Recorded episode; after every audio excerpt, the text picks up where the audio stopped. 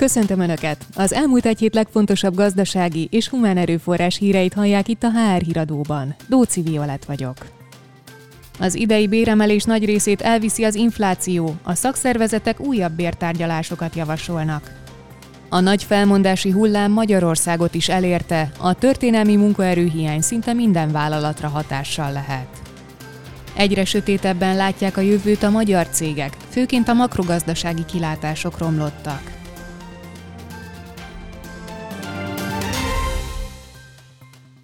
Nem lehet szó nélkül hagyni, hogy a munkavállalók többségénél az idei béremelés nagy részét elviszi az infláció, jelentette ki Palkovics Imre, a Munkástanácsok Országos Szövetségének elnöke a világgazdaságnak adott interjújában. Ezzel szemben Perlusz László, a Vállalkozók és Munkáltatók Országos Szövetségének főtitkára szerint a szakszervezeteknek tudniuk kellene, hogy a jelenlegi helyzetben az elszálló energiaárak miatt a cégek nem a további 5%-os béremelésben gondolkodnak, hanem működésük fenntartásán dolgoznak dolgoznak. Ugyanakkor a szakember hozzátette, ha az ukrajnai háború elhúzódása gazdaságilag nem lehetetleníti el a vállalkozások működését, akkor a 20%-os minimálbérnövelés miatt valóban indokolt lenne egy 13-15%-os átlagos béremelés.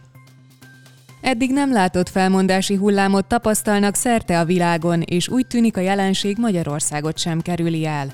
Dr. Molontai Patrik, a Humanfield vezető és specialista kiválasztó Kft. ügyvezető igazgatója szerint a fluktuáció egyik oka a történelmi munkaerőhiány. Másik oka, hogy a munkavállalók jelentős részénél elvárás lett a home office, sokakban pedig pont ellenkezőleg a személyes kapcsolatok hiánya okozott feszültséget és csökkentette tovább lojalitását munkáltatója iránt. Dr. Pór József, a Humán Szakemberek Országos Szövetségének elnöke úgy véli, már megszűnt az a hozzáállás, hogy életünk végéig egy munkahelyen dolgozunk, a COVID hatására pedig tovább csökkent a lojalitás a dolgozók részéről. Hozzátette, jelenleg a szakértők is azt kutatják, hogy meddig lazulhat még a munkavállalói elköteleződés.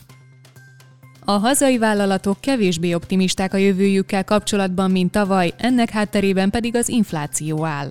A KNH nagyvállalatokat célzó kutatásából kiderül, hogy 2021 utolsó negyedévéhez képest főként a makrogazdasági kilátások romlottak. Míg az előző negyed évben a cégek 12%-a vallotta azt, hogy a következő egy évben még rosszabb lesz a gazdasági helyzet, addig idén már 23%-ra bővült a pessimisták tábora. Ugyanakkor a saját teljesítményüket illetően alig változott a vállalatok véleménye, nagyjából minden harmadik cég javulást vár a következő egy évben, romlással pedig mindössze 7%-uk kalkulál.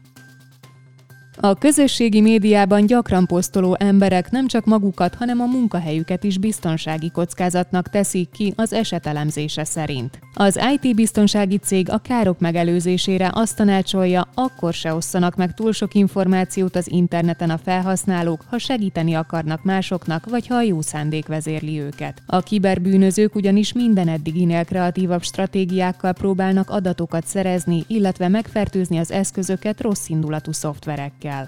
A munkával kapcsolatos információk részletekbe menő megosztásával akaratlanul is veszélybe sodorhatják magukat és a munkáltatókat az emberek. Például, ha fényképeket osztanak meg a munkahelyükről, az lehetővé teheti a potenciális támadók számára, hogy jól megismerjék a terepet.